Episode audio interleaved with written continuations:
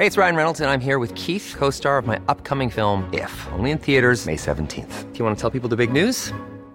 All right, I'll do. Sign up now and you'll get unlimited for $15 a month in six months of Paramount Plus Essential Plan on us. Mintmobile.com slash switch. Upfront payment of $45 equivalent to $15 per month. Unlimited over 40 gigabytes per month. Face lower speeds. Videos at 480p. Active Mint customers by 531.24 get six months of Paramount Plus Essential Plan. Auto renews after six months. Offer ends May 31st, 2024. Separate Paramount Plus registration required. Terms and conditions apply if rated PG. You're listening to Luke's English Podcast. For more information, visit teacherluke.podomatic.com. Hi, listeners, and welcome back to Luke's English Podcast. This episode is the continuation of the last one, which was all about Americanisms. In that episode, I went through a list of American expressions which British people don't like. This is a list published by the BBC of comments made by British people about American expressions that they hate. Yes, hate. It's a pretty strong word uh, to use, but basically, British people can be very sensitive about hearing American expressions used in British English. Many of them just don't like it. It infuriates them, causes their blood pressure to rise and their blood to boil. But is it really worth getting so angry about the way British English is influenced by American English? Are the expressions genuinely uh, wrong grammatically? In most cases, I don't think so. Most of the expressions are grammatically okay. They're just examples of standard conventions of American English, and it's quite natural for American English to influence British English. We watch American TV shows, interact with Americans on the internet, and meet more and more American people in our daily lives. Perhaps some Americanisms sound less sophisticated than their British equivalents, but in fact, many Americanisms really are efficient bits of language. They're effective tools of communication most of the time. Also, they're just the normal way in which Americans use the language, and essentially, American English has just developed differently to the way British English has. When British people don't like hearing other Brits using Americanisms, I think it's pretty small minded, especially when the criticisms given are things like, it's grammatically wrong, or it makes my blood boil. Um, is it really grammatically wrong, or are you just arrogantly assuming that British English is the only way? And if Americanisms really do make people that angry, they should just calm down a bit. British people like to think that because we're British, we have the right to be superior about the use of English, as if to say, well, it's our language, so we can decide how it should be used. I think we feel we have a connection to the real source of English heritage, Shakespeare and all that.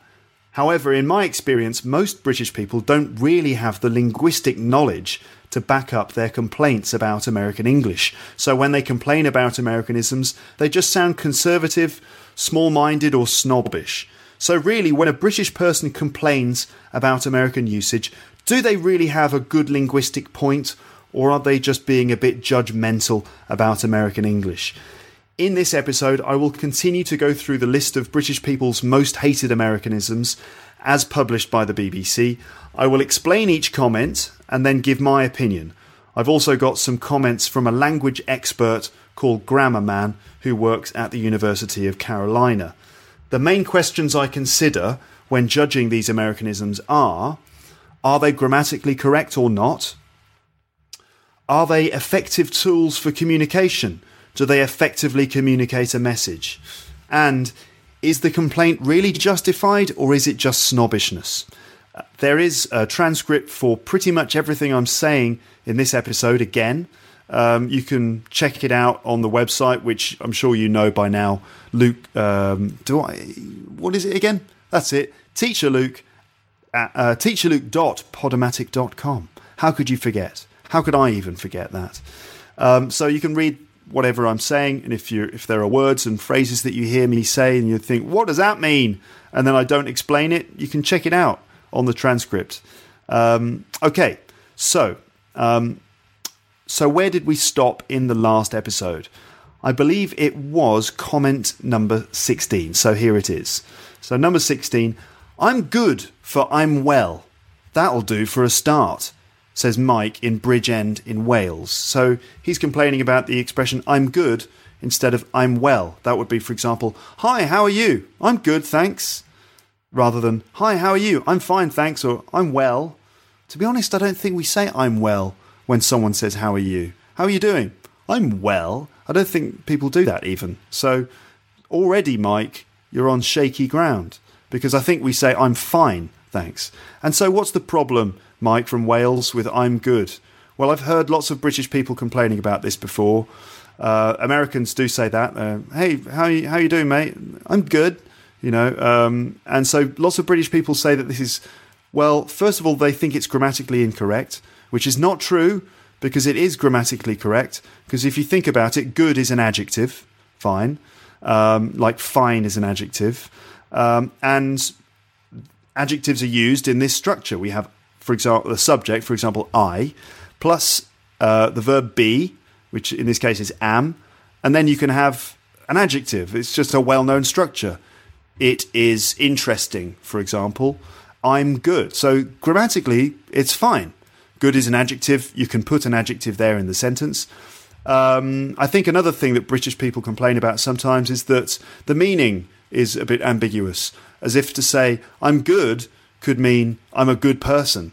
But to be honest, I don't think that's usually a problem because in that context, you'd have to try to misunderstand, wouldn't you? If you said to someone, "Hey, how are you?" and they say, "Well, I'm a I'm good." And you think, "Does he mean he's a good person?" I don't think that would happen. I think it's normal for you to assume that I'm good means I'm good, I'm not ill, um, I'm sort of healthy, right? Uh, I'm in a good mood, I'm not unhappy. Um, so I'm good. So I can't imagine really how anyone could misunderstand I'm good to mean I'm a good person, unless you know you're in sort of a Lord of the Rings movie, and where it's very important to establish that you're a good person when you meet someone uh, before you can kind of get to know them. Because you know if in the Lord of the Rings or in Star Wars, most people are just good or bad, aren't they? So if you meet someone, so uh, hello, stranger. How are you? Don't worry, I'm good. I'm a good guy. Uh, don't chop my head off with an axe. Um, but in the real world, of course, you don't do that. You don't establish whether you're a good person or not at the beginning of a, a conversation. So I think you'd have to try to misunderstand I'm good to mean I'm a good person. Um, what does Grammar Man say? Well, he says there is a difference between good and well. Indeed, the former is an adjective, the latter an adverb. This distinction does elude many Americans, I admit.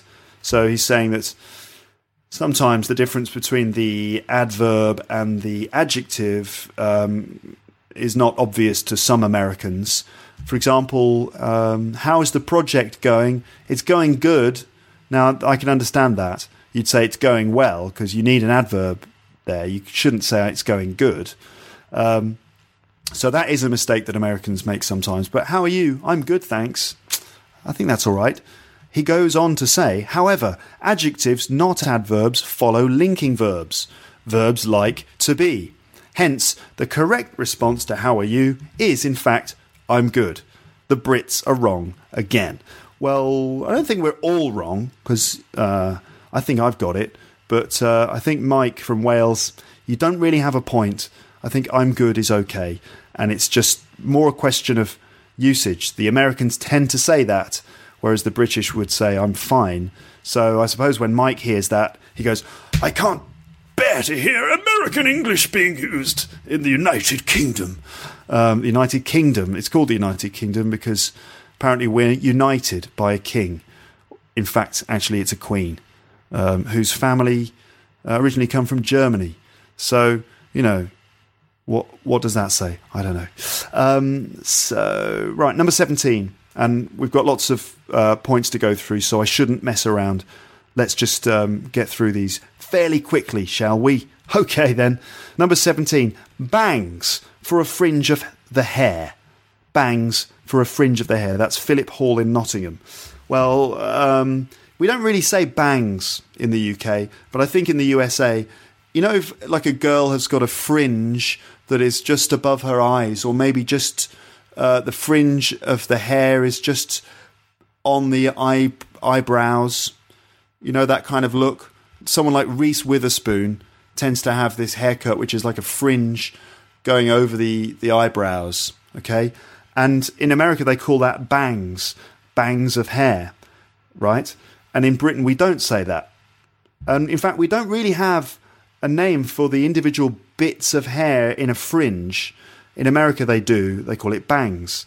So, in fact, really, we we're we're missing a word there, aren't we? Because we don't know um, we don't know what else to call it. Um, Grammar Man says, "I don't know what else to call them." So I think this is just a case of American English having a word that we don't have in British English. So Philip Hall in Nottingham, you've learned a word, right? Um, you should be happy. Right, moving on to number 18. And this one is uh, from Simon Ball in Worcester. I think we've heard from Simon Ball before, haven't we? Anyway, Simon Ball from Worcester complains take out rather than takeaway. So take out rather than takeaway. So he, he thinks we should say takeaway, and, and he gets annoyed when he hears people saying take out. So if you go to a restaurant, um, let's see, if you go to a Starbucks um, and you order a coffee, you can either drink the coffee in or you can go out with the coffee. A takeaway, right? You, you get a takeaway coffee in the UK. And in America, it would be a takeout, maybe a takeout meal or a takeout coffee or something like that. But Simon, come on, what's the problem? Take away, fine, it's, it's clear. You take it, you take it away from the, the place where you bought it. You don't eat it there. Take out, but that that's clear too, isn't it, Simon? Take out. I'm going to take it out of the restaurant. I'm not going to eat it in. I'm going to take it out. I think that's that's fine. You can't say that takeaway exclusively is the only way to explain that. That and that takeout is wrong. I think takeout is fine. It's just another way to say the same thing. Grammar Man says, well, it's six of one and half a dozen of the other. okay, well, half a dozen means six. Okay, a dozen means 12. And that's like a sort of traditional uh, word which would have been used by like um, people who, who sold things in shops. You'd buy a, a dozen eggs, for example, and it means 12 eggs. So six of one and half a dozen of the other just means six of one and six of the other. It, he's basically saying it's just the same way to say two things, right? Six of one, half a dozen of the other means that there's no real argument. It's just a, you know, Americans say take out, Brits say take away, and they're not really that different. Um, number 19. This is from Bob in Edinburgh. And he says, rather positively, I enjoy Americanisms. I suspect even some Americans use them in a tongue in cheek manner. Right. What's a tongue in cheek manner? What does that mean to use something in a tongue in cheek manner? Well, tongue in cheek um, just means when you do it sarcastically or ironically. Okay? So if you do something tongue in cheek, you do it ironically. So um, let's see, tongue in cheek. Okay, for example, if I was to win an award, I might do a kind of tongue in cheek speech, which is where I'd say, I'd like to thank um, everyone for um, voting for me in the awards. Uh, I'd like to thank uh, Father Christmas. Uh, for all the help that he's given me over the years delivering gifts. I don't know how you do it, Santa. I really don't. Uh, well done though, and you know, thanks for keeping the dreams of millions of children alive, so that they could then grow up happy, uh, happy enough to vote for Luke's English podcast in the future. So thanks a lot, Santa. Um, that's kind of a tongue-in-cheek acceptance speech because I'm not really being serious. You do something without being too serious. You do it a bit ironically. You do it in a tongue-in-cheek manner, right? So he's saying, I enjoy Americanisms. I suspect uh, even some Americans use them in a tongue in cheek manner. So he thinks that some American people use Americanisms as a kind of a joke, like a word joke, maybe. For example, that statement was the height of ridiculosity. Ridiculosity. Um, in fact, it's ridiculousness, but um, you do have some nouns that end in osity, like velocity, virtuosity. Um, so what he's doing is he's taking the word ridiculous and he's putting a different suffix on it. So it's not ridiculousness, but it's ridiculosity. And that's quite funny because if you think about it, the, the word ridiculosity is somehow more ridiculous than the word ridiculousness. So, this is an example of creative misuse of language. Grammarman says this is a great example of wordplay. So, yeah, maybe some Americanisms are just the American Americans having a bit of fun with the language. Uh, number 20. Uh, this is a half hour instead of half an hour. And this is from EJB in Devon in the UK. So he thinks half an hour should be correct and a half hour is incorrect. But, oh, come on. A half hour is pretty clear. Um, and there are other examples of this, like you would have a half pint. Um, a half pint, that's half a glass of beer, right? A half pint. So why can't we have a, a half hour? Um, I think it's all right. Grammar Man says, I suspect this person has a half brain. oh, Grammar Man, there you go again. Right, number 21. Um, this is a heads up. This is, this is from R. Uh, Horworth in Marlborough. A heads up. For example, in a business meeting, let's do a heads up on this issue. I've never been sure of the meaning. A heads up. Well, I suppose this means if everyone in your team is working on a project, they're kind of they've got their heads down. Their their heads are down and they're working and they're focusing on just their their one thing. They're not looking at each other. They're not communicating because they've got their heads down. So if you do a heads up on something, I guess it means that everyone looks up. I've just received a text message. Um, if you do a heads up, it means everyone looks up um, and they kind of look at each other and they communicate what's going on. So to do a heads up is like to have a meeting, have a quick meeting just to check what everyone is up to and what the progress of the project is. Let's do a heads up. It could be maybe to a, to bring attention to something. You know, if you bring attention to something, then people will put their heads up.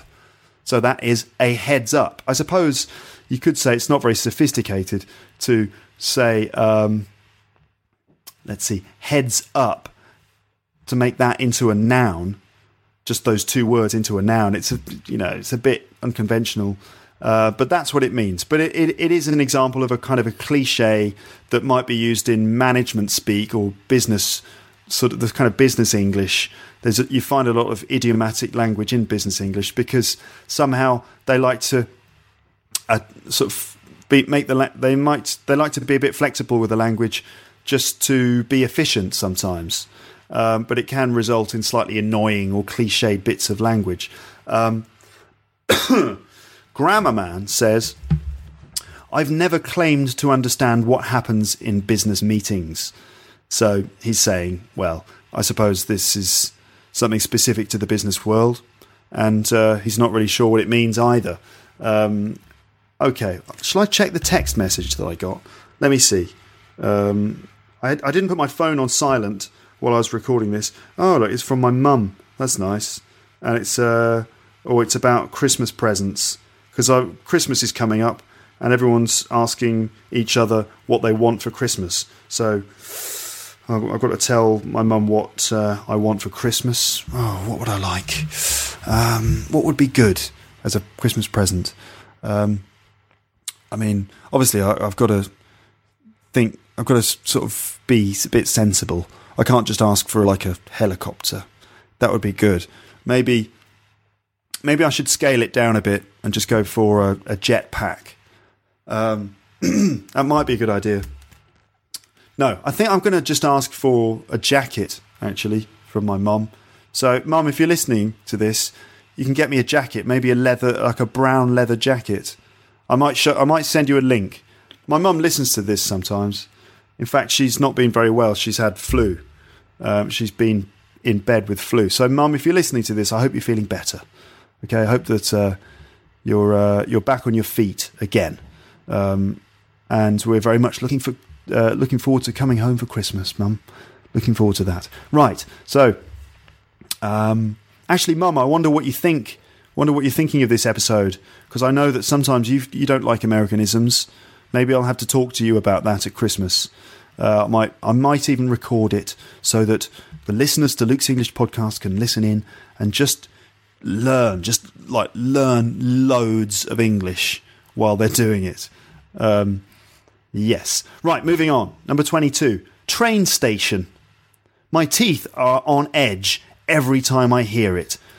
Who started it? Have they been punished? That's from Chris Capewell in Queen's Park in London. So he doesn't like the expression train station. Um, I suppose he thinks that railway station is better. Um, in fact, he hates train stations so much that his teeth are on edge every time he hears it. If your teeth are on edge, it means you're like, oh, finding it really difficult. It's really horrible to hear. So it makes you squirm and it makes you shudder and, and cringe. Um, you're, oh, my teeth are on edge. Oh, I can't stand it. Um, who started saying train station? Well, I don't know. Is it is it specifically American? Maybe. But come on, what's wrong with train station? I mean, really, it's a station. Trains, that's where you go to get a train. Trains stop in them. Let's call it a train station. I don't see the problem. Railway station as well, fine. I mean, the railway is the track that the trains travel on. But, you know, it's, it's pretty much the same thing, isn't it? There's nothing wrong with saying train station. Uh, uh, just in the same way, there's nothing wrong with saying railway station. It's just another way of saying the same thing. So there's no need to punish people for saying train station. Chris, come on, man. Um, Grammar Man says, Have you been punished yet for talking out of turn? Go and stand in the corner and don't come back until you have a good point to make. Okay, let's um, let's take a little uh, break from the list now, and let's hear from an American reader. So this is um, this is a comment from Melanie Johnson, and she's a, a, a master's student in applied linguistics here in the UK. So she's actually from America, but she's living in the UK and she's studying a master's degree in applied linguistics. So I am sure that she's going to have quite a, a balanced view on this subject. Uh, you know, being an American, living in the UK, and generally being very educated about linguistics. Let's hear what she says. So she says, the idea that there once existed a pure form of English is simply untrue. The English spoken in the UK today has been influenced by a number of languages, including Dutch, French, and German. Speakers from the time of William the Conqueror would not recognise what we speak in British as English.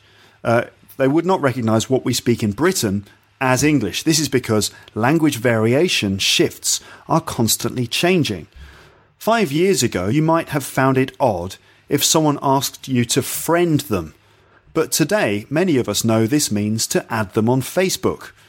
The increased use of technology, in combination with the rise of a globalized society, means language changes are happening faster than ever, especially in places with highly diverse populations like London. Young people are usually at the vanguard of this, so it's no surprise to find London teenagers increasingly speaking what's been termed multicultural ethnic English. Changes in word use are normal and not unique to any language, but English does enjoy a privileged status as the world's lingua franca. That began with the British, but has been maintained by the Americans. It's difficult to predict how English will evolve uh, but one certainty is it will. So she's saying something. I think we've probably already made that point that um, you know the influence of Americanisms on British English is all part of the natural way in which language changes over time, and you can either understand that and go with it, or you get very angry and annoyed uh, and complain and uh, get, and throw your toys out of the pram. Right, let's move on. Number twenty-three. We're almost halfway through the list, and we are 23 minutes into the podcast. So let's go. So this is from Chris Frack. Chris Fackrell in York in the UK, and he says to put a list into alphabetical order is to alph- alphabetize it. Horrid. So he thinks that the verb to alphabetize something is horrible. Um, that means put it in alphabetical order. For example, I, I alphabetized my record collection. Well, I don't know. How is it? Is it really intrinsically horrible to say alphabetize? I mean, it's rather a long, slightly clumsy sounding word, alphabetize. And you might say that it's a bit basic to just take the, the word alphabet and turn it into a verb, but it's pretty effective. isn't it? You know what that means to alphabetize. Something means to put it into alphabetical order. It's certainly easier to say. Uh, Grammarman says, No doubt we Americans are notorious for transforming nouns into verbs. If we hadn't introduced this practice, imagine how annoyed you'd always. Imagine how annoyed you'd be always having to say, I'll add you as a friend on Facebook instead of I'll friend you. Okay, I think we get the point. Uh, saying I'll friend you is just a much quicker and much easier way of saying I will add you as a friend on Facebook. And I suppose the same applies to alphabetize. Right, uh, number 24. People say that, people that say my bad after a mistake. I don't know how anything could be as annoying or as lazy as that. That's from Simon Williamson in Lymington, Hampshire, in the UK. Uh, my bad. Okay, so for example, if you, let's say you take the wrong bus with your friend and you're riding along and your bus and, and your friend says, "Oh no, we're on the wrong bus. We're going the wrong direction." And you go, "Oh yeah, sorry, my bad." That's that meaning that means it was my fault. I did a bad thing. I chose the wrong bus in this case. My bad. Uh, yeah. My bad. Mm, yeah, I suppose it's not really grammatical because you can't say my and then an adjective. You have to say my followed by a noun, don't you?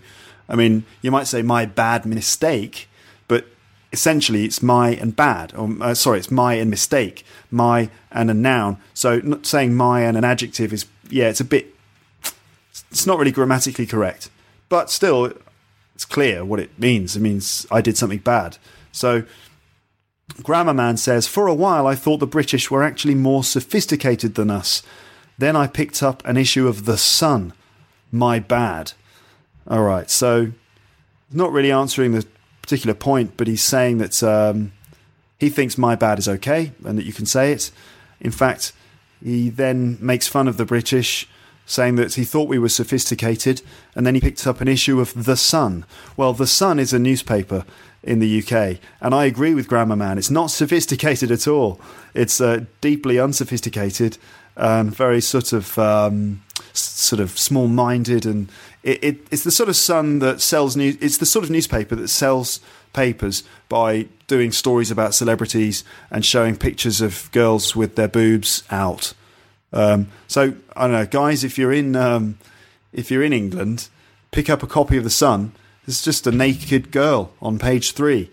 Um, in fact, it's one of the most uh, popular newspapers in the country, one of the most best-selling newspapers, and they've had a naked girl on page three for years and years and years. It's almost like an institution. But um, is that really a serious way to, uh, you know, sort of conduct journalism? Well, no, it's not, is it? So it's not a sophisticated paper. Uh, they have ridiculous stories. A lot of them not really true. They um, they get their information in very dodgy ways.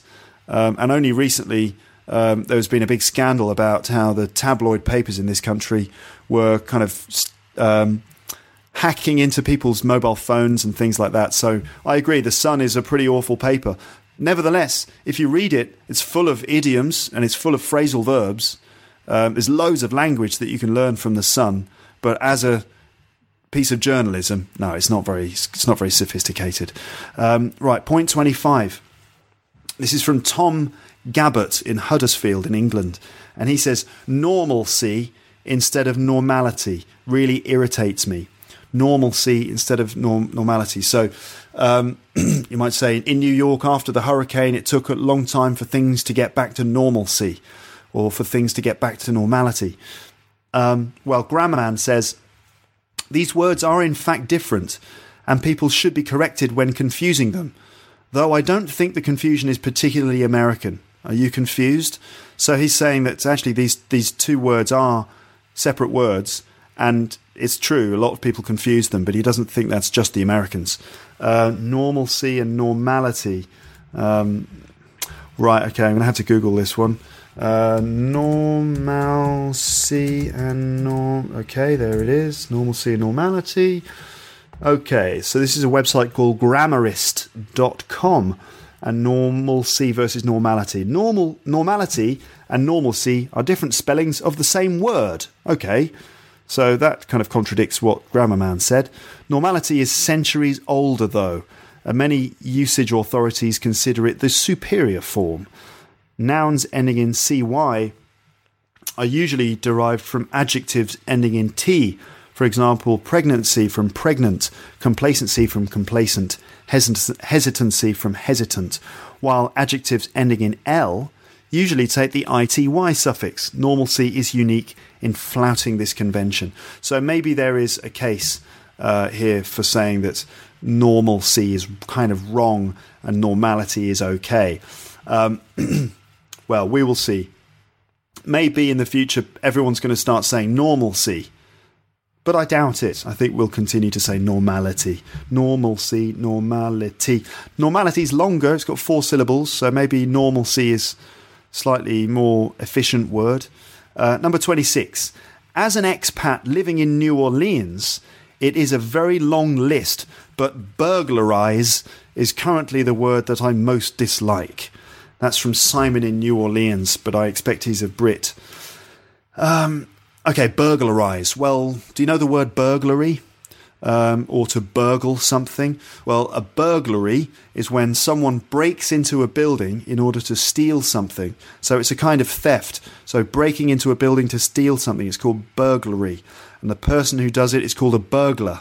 And in British English, the verb is to burgle something, like you burgle a property. Well, hopefully you don't burgle a property, but people do burgle properties sometimes. Um, and um, so Simon's complaint is that burglarize is uh, an unnecessary verb, that we already have burgle. But I expect in America they don't really use burgle. Grammar Man says, again, you should thank us for making a habit of verbing nouns. All right. Okay, well done. Yeah, it's well done for verbing nouns, but we've already have we already have burgle. You don't need burglarize. Um, burglarize. It sounds funny to us because we already have the verb burgle. So if you add eyes on it, it's like, what? Unnecessarily long. Burglarize. Burglarizationisms. Um, that's a common complaint that Brits have about Americans in their English, is that they unnecessarily lengthen words.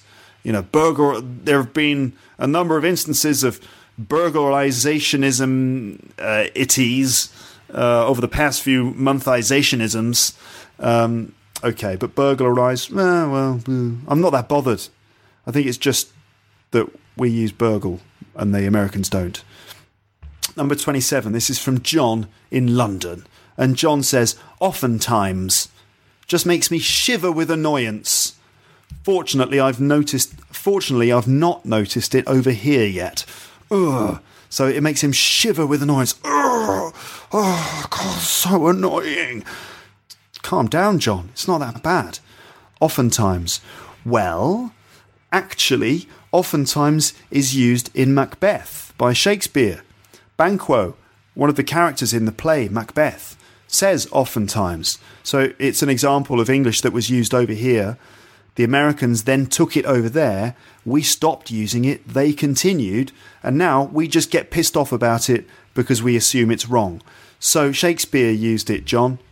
You'd know that if you'd read some, eh? Then again, if you read Shakespeare these days, it's it's seriously difficult to understand. Um, thing is, though, I think oftentimes is pretty clear, isn't it? Oftentimes, it really, it's not necessary though. You can just say often. So, I agree that it, it's it's not a great word, um, but actually, if you say I've, if John, if you say fortunately I haven't noticed it over here yet, well, you haven't noticed it because you haven't read any Shakespeare. Uh, in fact, it was over there, you, know, 500 years ago when Shakespeare was knocking around. Um, so, okay. Number 28, eatery. An eatery. Um, this is from Alistair in Maidstone. And he says, eatery, to use a prevalent phrase, oh my God. Um, so, an eatery is a, a noun which is a place where you eat. Okay. Um, Man says, while you're at the eatery, would you like some fish and some French fries with your wine? Okay, there's another kind of word joke here from uh, Grammar Man. Uh, with your wine. Wine, as we know, is a drink, uh, red wine or white wine, but also wine is another word spelled W H I N E, and to whine is to complain about things in an annoying way. Like, oh God, why do the Americans have to use different English? Uh, that's to whine about something. Um, so he's saying, Would you like some fish and French fries with your wine? Um, so he's just uh, suggesting that English that that that uh, Alistair is just whining about um, this particular word. Um, and also, there's a kind of a dig here from Grammar Man about fish and chips. That um, in America they don't call them chips; they call them fries or French fries. So he's saying fish and French fries. And actually, it's fish and chips. Um, all right, number 29. This is from Amy in New York. And uh, the comment goes I'm a Brit living in New York. The one that always gets me is the American need to use the word bi weekly when fortnightly would suffice just fine. So, the one that always gets me is the American need to use the word bi weekly when fortnightly would suffice just fine. Um, okay, so fortnight is two weeks. Okay, in a, I'll see you in a fortnight. It means I'll see you in two weeks. Um, fortnightly is the adverb, um, and the Americans might say bi-weekly. Um, but um, okay, I don't think there's really anything that wrong with bi-weekly. Bi, we know it's a prefix which means two, like bicycle, um, bisexual, for example. Um, bi means two. Bi-weekly. I mean, I think it's really clear. A bi-weekly meeting. It means a week meeting that's going to happen every two weeks. Um, and Grammarman says the meaning of the former term is more obvious and it's three characters shorter. So he's saying that bi weekly is actually more obvious than fortnightly, and I kind of agree. Uh, and it's three characters shorter, so it's actually a shorter word. So he's suggesting that bi weekly is better. Um, judging whether, deciding whether a word or you know one word is better than another is really very subjective. And so if the Brits say fortnightly, they prefer it just out of habit, just because that's the language that they speak and it's all part of their cultural identity. And so it's very just a subjective choice. You just know fortnightly because you've heard it since you were a child. And so when you hear bi weekly, it just feels wrong, feels unnatural. But really, if you take a look at the language properly, it's not really wrong. It means something, it's not grammatically incorrect, it's just different. Um, okay, number 30. I hate alternate for alternative. I don't like this as they're two distinct words. Both have distinct meanings, and it's useful to have both. Using alternate for alternative deprives us of a word. That's Catherine in London. And Grammar Man says, You have a point, but I don't think the confusion is particularly American. So he's saying that we all get confused between alternate and alternative, and that's not just an American thing. Uh, number 31, hike a price. Does that mean people who do that are hikers? No, hikers are ramblers. That's M. Holloway from Accrington in England. So to hike a price basically means to raise a price. Okay, um, but we also have a word hike, which means go for a walk in the countryside. Um, and uh, a hiker is a person who goes for the a person who goes for a walk in the countryside. A rambler is the same thing. And Grammarman says, no, hikers are backpackers, ramblers are wanderers. Okay, so he's saying that basically in, in America, a backpacker, uh, they, they call hikers backpackers and they call ramblers wanderers. So backpackers and wanderers, just different, you know, just two sets of words that mean the same thing, right? So in England, we say hikers and ramblers. In America, they say backpackers and wanderers. So there you go. Deal with it. Number 32, going forward. If I do so, I shall collide with my keyboard. Hmm. That's Rick Allen in Matlock. So, going forward is an expression again that you might hear in a business meeting, and it basically means going into the future or moving forward into the future. So, going forward. But it's a cliche. So, people just drop that into a sentence all the time when they're talking about things to do in the future. For example, going forward, I think we need to look carefully at our marketing campaigns, right? Um, going forward, we need to broaden our product range, for example, okay? So, going forward. So, I think um, Rick Allen is saying that going forward is confusing because if you go forward, you will collide with your keyboard. You'll actually literally go forwards. But come on, Rick, go for, going forward is clearly an idiomatic use of the language, and you can't be unaware that English is full of idiomatic expressions, just like most languages are. So going forward doesn't mean literally going forward. Come on. It just means sort of metaphorically going forward. And Grammarman says British schools must be in a worse state than American schools if a Brit is allowed to pass English without understanding the difference between figurative and literal language. So, figurative language is like sort of metaphorical language. And he's saying basically he's surprised that uh, Rick doesn't know the difference between figurative and literal language. Hmm. Right, let's take another break from the list here and um, look at some commentary about the idea of language change and how people feel about unwanted elements in language. This is from an article by Sue Fox uh, from the Linguistics Research Digest, and you can see the link on the page. And it goes like this Kate Burridge, a researcher and professor of linguistics, has taken a look at the attitudes and activities of ordinary people as reflected in letters to newspapers, listener comments on radio, and email responses to her own comments made about language in various broadcasts. She states that linguistic purists tend to make a very clear distinction between what they see as clean and dirty in language. In other words, what is desirable or undesirable. There are two aspects to this distinction. The first is that purists tend to want to retain the language in its perceived traditional form, and they therefore resist language change. And the second is that they want to rid the language of what they consider to be unwanted elements, including foreign influences. Burridge likens linguistic purism to dealing with to, uh, to dealing with taboo practices generally. The human struggle to control unruly nature. Some of the examples that Burridge provides are quite alarming. People often get, get very abusive. Um, this is when they feel uh, upset about unwanted elements in language or language change. People often get very abusive, making aggressive statements about how people who use certain wrong usages should be killed. Some people seem hysterical about language change.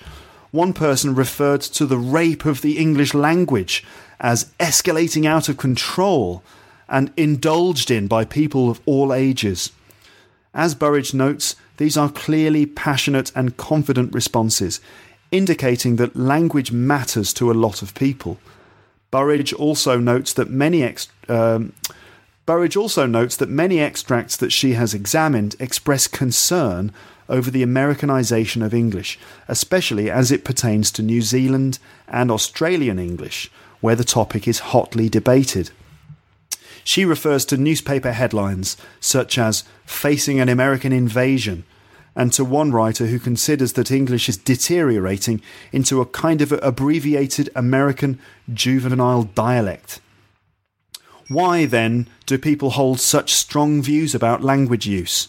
The view held by Burridge, and indeed most linguists, is that such concerns about language uh, such concerns about language use are not usually based on genuine linguistic worries, but are reflections of deeper and more general social concerns. She suggests that the opposition to American English is more to do with linguistic insecurity in the face of a cultural, political, and economic superpower, and that somehow American English poses a threat to authentic down under English and perhaps to Australian and New Zealand cultural identity. Similarly, links are often made between bad language and bad behaviour, and there is often an unjustified idea promoted that if a person has no regard for the nice points of grammar, then that person will probably have no regard for the law. With such deeply embedded attitudes towards language use, it is perhaps no wonder that we find such emotionally charged responses. What, though, are the views of younger people who've grown up with awareness of linguistic variation and change? School children are taught about American. Sorry, school children are taught about standard and non standard uses, and in the media there is a wide array of regional accents used by presenters and broadcasters. E communication is also playing a role in promoting colloquial and non standard language to the point where it may be achieving a new kind of respectability within society.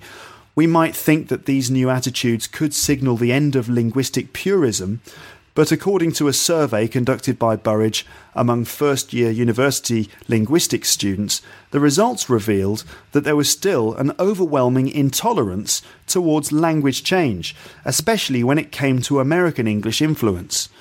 Of the 71 students interviewed, 81% cons- uh, expressed concern that the use of American elements was detrimental to Australian English.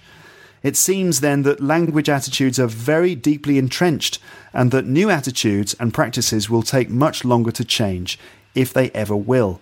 As Burridge concludes, the definition of dirt might change over the years, but the desire to clean it remains the same. Um, okay, so I guess making a few points. Uh, one is that people are very, very uh, passionate about their feelings regarding language change, particularly when it's from a foreign source like America, and so they get upset about it because um, it somehow goes right to the core of their cultural identity. Uh, and also, it seems that uh, even young people who are kind of in, um, sort of uh, educated about linguistics, uh, they still don't like the American influence. And so the fact is, these things are very deep and personal. Um, okay, moving on. Number 33. Let's get through this list in the in this episode. Let's keep it in one episode if possible. Okay, um, number 33. This is from Joseph Wall in Newark on Trent in Nottinghamshire. And Joseph says, I hate the word deliverable used by management consultants for something that they will deliver instead of a report. So we, you know, we'll be able to send a few deliverables. What kind of deliverables can you give me on this? I suppose meaning sort of what, what kind of reports can you deliver? Um, well, Grammarman says, I will not be held accountable for either the actions or the discourse of corporate America. So again, he's kind of distancing himself away from the business world and saying, he's suggesting, I suppose, that in business people do strange things and they speak in strange ways. So they, uh, in this case, they've turned the word deliver into a noun and said deliverable. But there we go again, the Americans turning nouns into verbs. They're quite fond of that. Uh, number 34. This is from Gordon Brown in Coventry. I don't think that's the former Prime Minister of Britain, Gordon Brown. I think it's probably just a coincidence. Maybe it is Gordon Brown. Um, maybe I should do it in a Gordon Brown voice. Let's try that. I've never ever tried to do a Gordon Brown voice in my life before, but I'm going to do it now. You probably don't know who Gordon Brown uh, is. Well, the fact is, he was the Prime Minister of Britain for quite a few years between 2000 and when when did he become prime minister? 2007 i think until about 2010 so just about 3 years. He wasn't very popular. Uh, and but anyway this is what his voice sounds like. Or this is what i think his voice sounds like. Uh, the most annoying no I, I can't do it no, in fact, I've just realised I can't do it. But what I will do is I'll do it in the voice of Sean Connery because it's the closest thing I can do to Gordon Brown. Okay, so uh, the most annoying Americanism is uh, a million and a half when it is clearly one and a half million. A million and a half is one million point five, where one and a half million is one million five hundred thousand. That's Gordon Brown in Coventry. That was the crappiest uh, Sean Connery voice I've ever done. Honestly, I'm normally much better at that. Anyway, the most annoying Americanism is a million and a half when it's clearly one and a half million. A million and a half is one million point five, where one and a half million is one million five hundred thousand. Hmm, okay.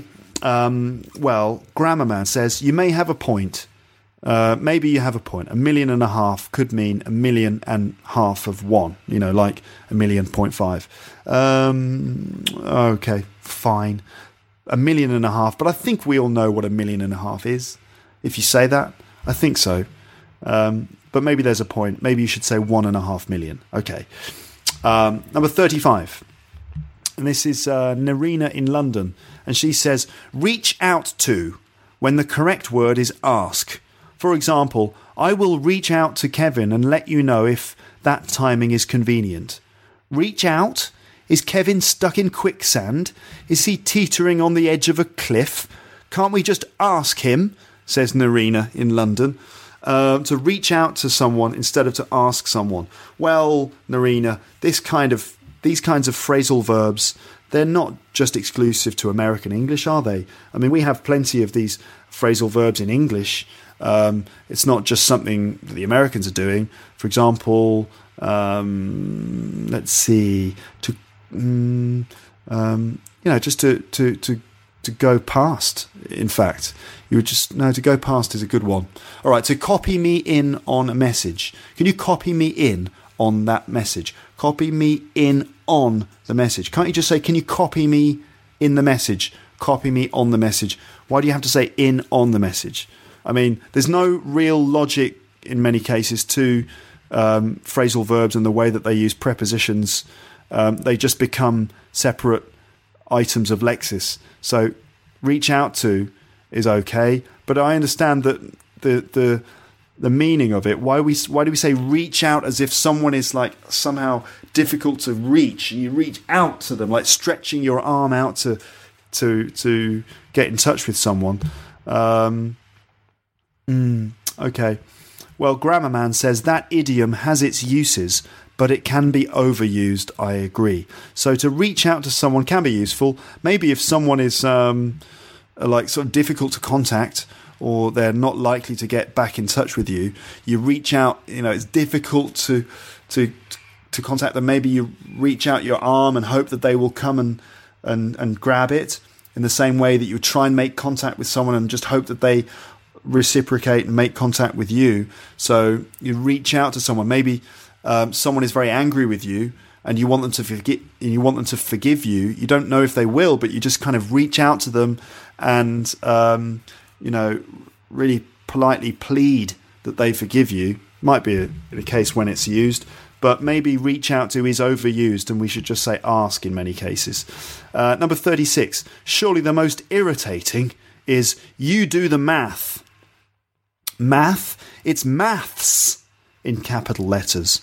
Okay, you do the math. So you do the math is like you work it out. Okay, so um, let's see. Let me think of an example. You do the math. Um, hmm Okay, so let's say you're speculating on something. So you'd say um, um, something like Kate Middleton is in hospital, and William has been and, and William has been talking about buying baby clothes. You do the math. That means um, you you work it out. Meaning, I think that Kate's pregnant. You do the math. Meaning, if you look at the evidence, Kate Middleton's in hospital and William is like buying baby clothes. You do the math and work it out. You, would work out that, wow, Kate's pregnant. Um, but the, the issue is that in America they say math for mathematics, and we say maths with an S on it for mathematics. Um, okay, mathematics, math or maths. It's a pretty small thing. I mean, maybe maths is correct because it's plural, but it's an abbreviation, so you don't always pluralize abbreviations. Um, you know, uh, mm, so math. I think it's it's all right. It's just again, just two different ways to say something, two different ways to abbreviate mathematics. Grammar Man says Really? Do we have to capitalize all the letters too, or are you trying to compensate for something? So that's because Michael, in his message, capitalized the word maths. So it's M A T H, all in capital letters. So he's saying, is that necessary, or are you trying to compensate for something? Okay, let, if you make something a lot bigger, you, you may be trying to compensate. So maybe if something that you have is small, you'll need to make something else big in order to compensate for the fact that you you know you seem to have a lot of s- smallness going on in your life. That's difficult to explain. All right, let me give you another. Uh, let me give you another example. Let's say a man um, has a small penis. Okay, let's say a man has a small penis and So, in order to compensate for that, what he does is he goes out and he buys a really big car um, because he feels inadequate. He feels um, somehow uh, not good enough, uh, not big enough, um, and so he buys a big car in order to over in order to compensate for it. So basically, Grammar Man is suggesting that Michael, by putting maths in big letters, is trying to compensate for the fact that he has a small penis. So basically, Grammar Man is saying, Michael Zealy in London, you've got a small penis. Okay, next, number 37. I hate the fact I now have to order a regular Americano. Whatever happened to a medium sized coffee? says Marcus Edwards in Hurst Green in London. Is it in London? Michael Edwards in Hurst Green in England. Um, now, a regular Americano. Yeah, okay. Well, it's it sounds like rather convoluted language for just a medium coffee or a small coffee. Um, but the fact is that you know coffee is a bit complex. There are many different ways to serve it and prepare it, and an americano is basically a, an espresso uh, with water in it, isn't it? It's like a long coffee, or maybe a filter coffee. I think could be that. Um, so Grammar Man says first we take over your language, then we take over your coffee. Although I hear the Antipodeans are making a move on your coffee too. Um, so it's just making fun of, of Marcus, saying we first we take over your language, then we take over your coffee. But that's quite an interesting point. That maybe Marcus's uh, uh, complaint is not necessarily about the language, but about the fact that um, the culture is changing too, and that we now order Americano coffee rather than just a black coffee. So maybe there's something in that. That it's not just a question of language change, but general cultural change as well. How do people feel about it? Well, they get a bit upset about it, don't they? Because it's all part of their way of life. Uh, number 37. My worst horror is expiration, as in expiration date. Whatever happened to expiry? said Christina in London. Okay, expiration date or expiry date. Well, you know, if you buy something, let's say you buy a, a yogurt from the supermarket, and on the top of the yogurt there's a date, and that's when you should eat the yogurt by. You should eat it before that date. So in the UK, it's called an expiry date, and in America, an expiration date. And well, again, two words to mean the same thing, but expiry might be better because it's slightly smaller, it's quite slightly more efficient. Grammar Man says, I'd never considered the latter word. I quite like it, and it's shorter. So there you go. He, quite likes expiry. Remember latter and former?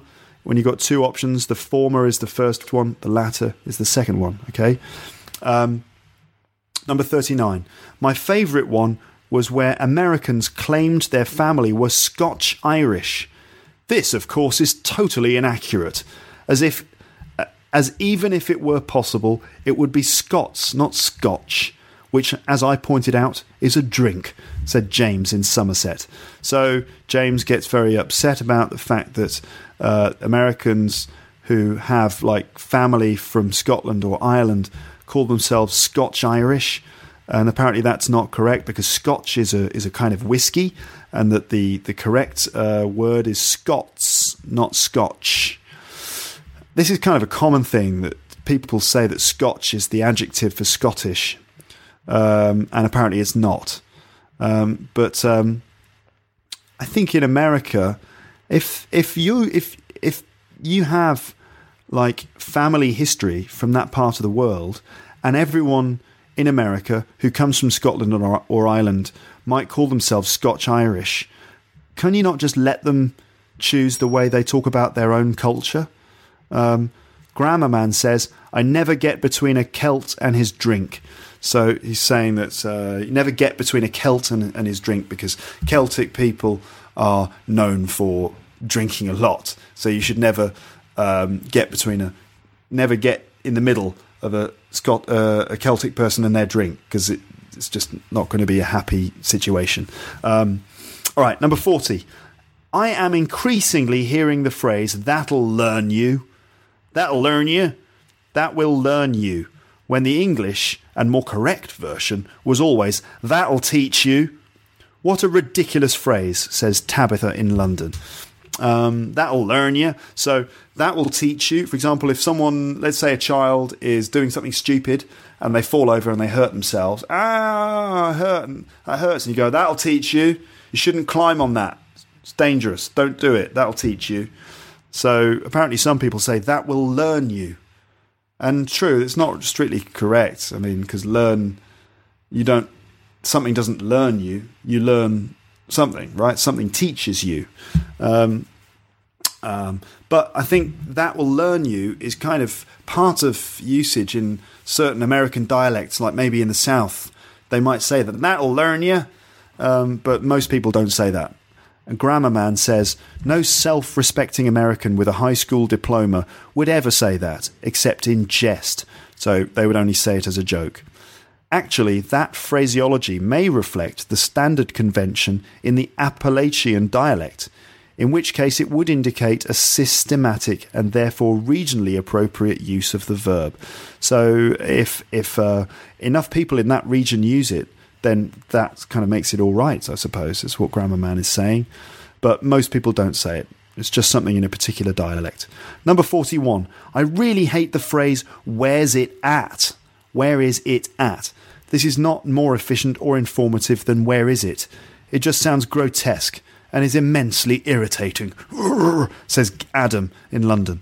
Grammar man says, You're absolutely right. This is one of the two Americanisms listed here, actually worthy of your scorn.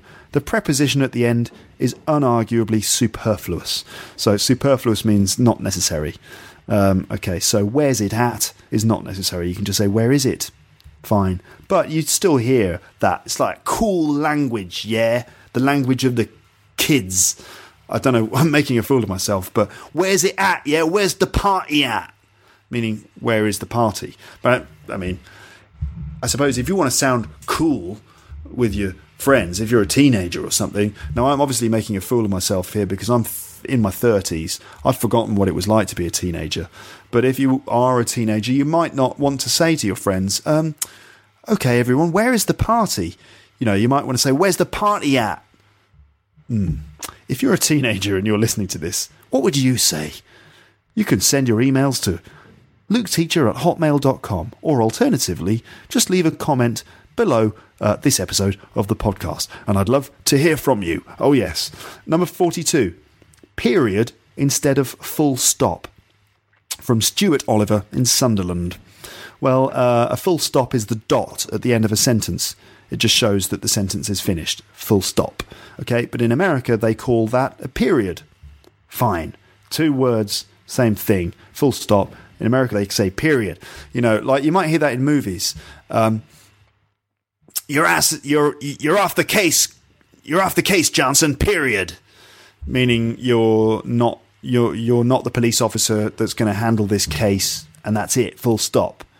Okay. Grammar man says they're just different terms for the same thing. Okay. Uh, number forty-three. My pet hate is winningest, used in the context. Michael Schumacher is the winningest driver of all time. I can feel the rage rising, even using it here. That's Gail in Nottingham. So uh, she gets really angry at the expression winningest.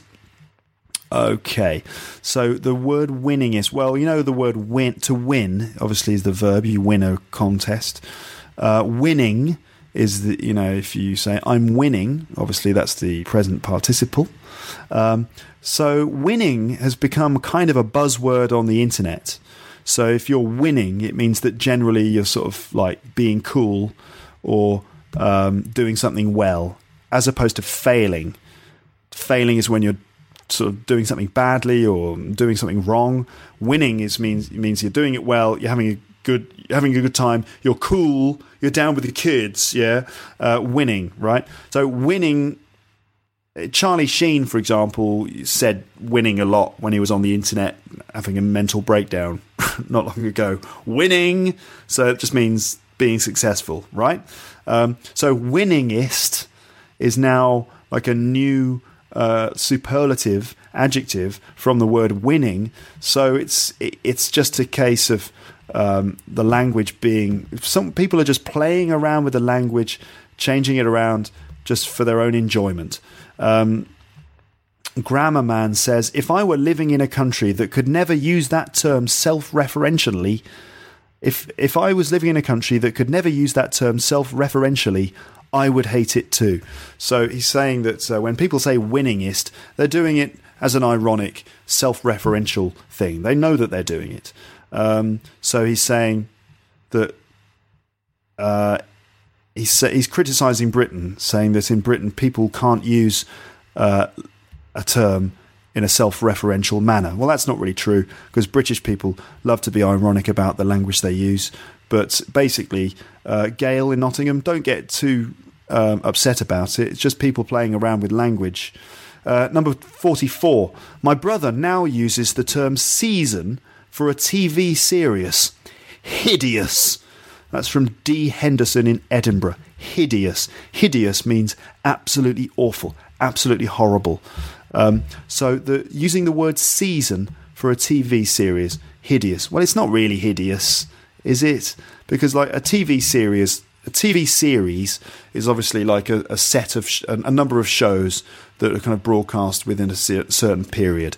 We call it a series in the UK, whereas in America they call them seasons. You know, have you seen the first season of Lost, for example?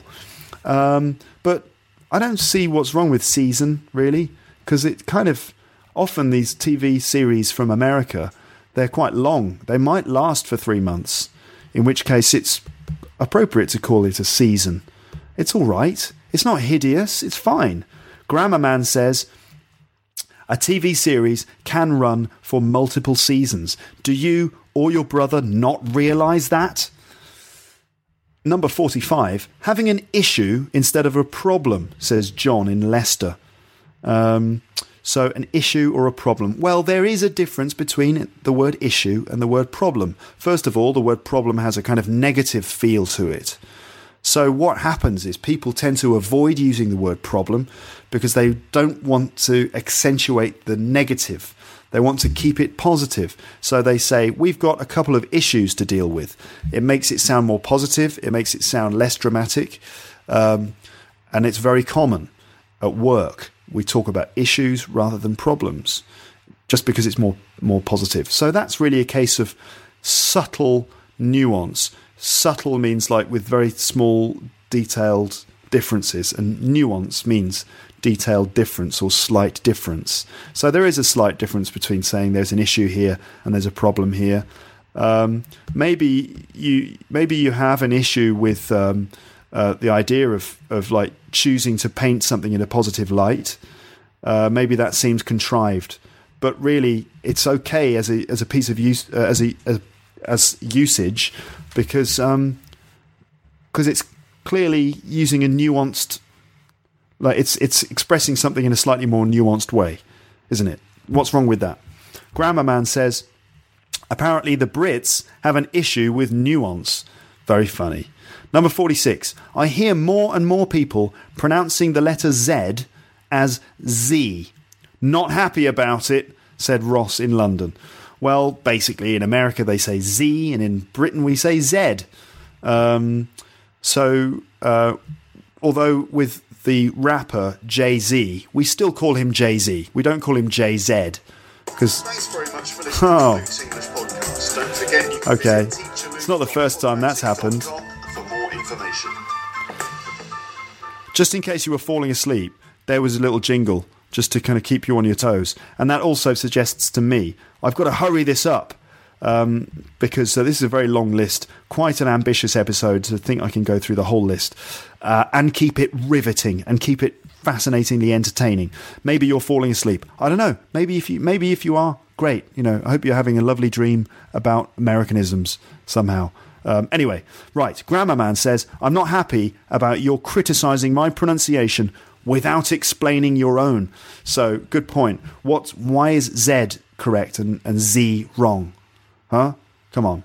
Uh, number 47. To medal instead of to win a medal. It sets my teeth on edge with a vengeance, said Helen in Martock in Somerset. To medal instead of to win a medal. Okay, so like, you know, uh, Chris Lewis medalled three times at the Olympics instead of Chris Lewis won a medal three times. Uh, and Grammarman says, How many times has your soccer team medalled in the past 11 World Cup finals? Okay, all right, grammar man. That's a bit below the belt, isn't it? Anyway, it's football, not soccer, thanks. The sport that you refer to as football hardly involves contact between the ball and the foot. It should be called headbutt or something. And what about the Baseball World Series? Come on. Only America takes part. You know, in America, they call American football, they call it football, but they don't really use their feet. They throw the ball with their hands and then they like smash each other in the head with their helmets. And in baseball, their big competition is called the Baseball World Series, but it's not, it doesn't, only America takes part in that. So it's a bit arrogant to call it the World Series. So come on, Grammar Man, if we're going to start um, sort of um, sparring here over sports, I'm going to have to pick you up on that one. Number 48, um, I got it for free is a pet hate. You got it free, not for free. You don't get something cheap and say you got it for cheap, do you? said Mark Jones in Plymouth. Well, um, I got it for free. I got it free. Okay. Well, I think you'd say I got it for £10 but if you got it for nothing, some people might say, I got it for free. I suppose because on the uh, price list, you'd see either £10 or, or just the word free. So I got it for £10 or I got it for free. Uh, I suppose grammatically, you don't get something for free, you get it for nothing, you get it free. Okay, fine. But, you know, whatever. I don't mind that bit of um, that kind of. Um, use of grammar there. It doesn't really bother me that much, but I suppose technically it's not correct. And Grammar Man says, You're right, you can't get grammar lessons for cheap. You can either buy a grammar book for 15 to $50 or you can read my blog for free. Okay, fine. It doesn't really talk about whether buying something for free is correct, but he uses read my blog for free. Yeah. Okay. Number 49, the penultimate point. Turn that off already. Oh dear, said Darren in Munich. Turn that off already. Turn that off already. Um, so turn that off already, meaning turn that off now, turn it off immediately. Um, but already, you know, we don't use it with, with now, do we? We use it with like present perfect. I've already turned it off. But this is like with the, imper- the imperative. Turn it off already um, you can't grammatically it doesn't work. You can't say turn that off already. Just turn it off now, turn it off immediately. Okay, and Grammar Man says you may have a point. So he kind of agrees with him, basically. And number 50, the last one, this is from Jonathan in Birmingham. And I'm going to do a Birmingham accent for this one. I could care less instead of I couldn't care less has to be the worst. Opposite meaning of what they're trying to say. So um, I could care less instead of I couldn't care less. Um, yeah, okay. Uh, it it it's actually the opposite of what they're trying to say. So I couldn't care less means I don't care at all. But if you say I could care less, it means I could care less than what I care about now. So Grammar Man says you're without a doubt right. This is the second Americanism worthy of your scorn. As you point out, it means the opposite of what it's intended to mean. Okay, so final words from Grammar Man. We Americanisms appreciate the language you Brits gave us. We only wish you would appreciate the improvements we've made since then. Very good, Grammar Man. So he's saying that these language changes are improvements. Well, um, you know, some of them are, some of them might not be, but they're all just part of the way in which English uh, changes. And there are two, and, and more than two, many more nuances and things in the language. But generally speaking, you may you may say there are sort of two versions of English: Americanism, American English, and British English. You also get things like South African English, Australian English, New Zealand English, and, and other types of English. But American English is the most dominant. Then also British English too. They're just different. You, as a learner of English, just have to be aware of the differences. Um, but the main thing I would say is just try and make sure it stays grammatically correct, and make sure it's clear and efficient and functional. Um, that's it, I think, from this episode of the podcast. Um, look forward to more episodes soon. In fact, uh, I hope to do a follow up episode to this one, which will all be about Britishisms. Those are British bits of language which um, are invading uh, American English. And it's quite interesting to note the differences. So, um, for example, in the UK, people basically are a bit hostile towards Americanisms. They hate them, they think that they're ugly and wrong and a disgrace. Whereas in America, they look at Britishisms and they see them as being quite cool, quite trendy, quite cute. Um, I suppose it's because British English poses less of a threat to American English, or maybe it's because Americans are a little bit more open minded about um, influence on their language. Okay, that's it from this episode. Thank you very, very much for listening. If you managed to listen all the way to the end, then well done. You should just have a cake uh, or a biscuit or something as a way of um, congratulating yourself, yourself, or just congratulating yourselves or congratulating yourself. Um, okay, thanks again for listening. Bye, bye, bye, bye, bye, bye, bye, bye. Bye. Thanks very much for listening to Luke's English podcast. Don't forget you can visit teacherluke.podomatic.com for more information.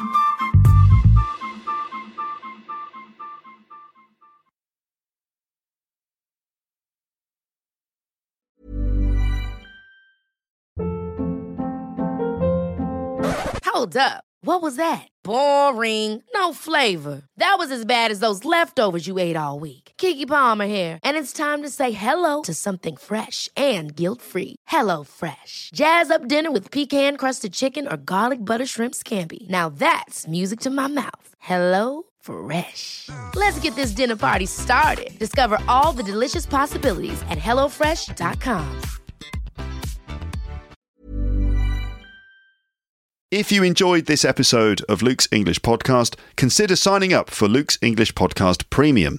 You'll get regular premium episodes with stories, vocabulary, grammar, and pronunciation teaching from me, and the usual moments of humour and fun. Plus, with your subscription, you will be directly supporting my work and making this whole podcast project possible. For more information about Luke's English Podcast Premium, go to teacherluke.co.uk slash premium info.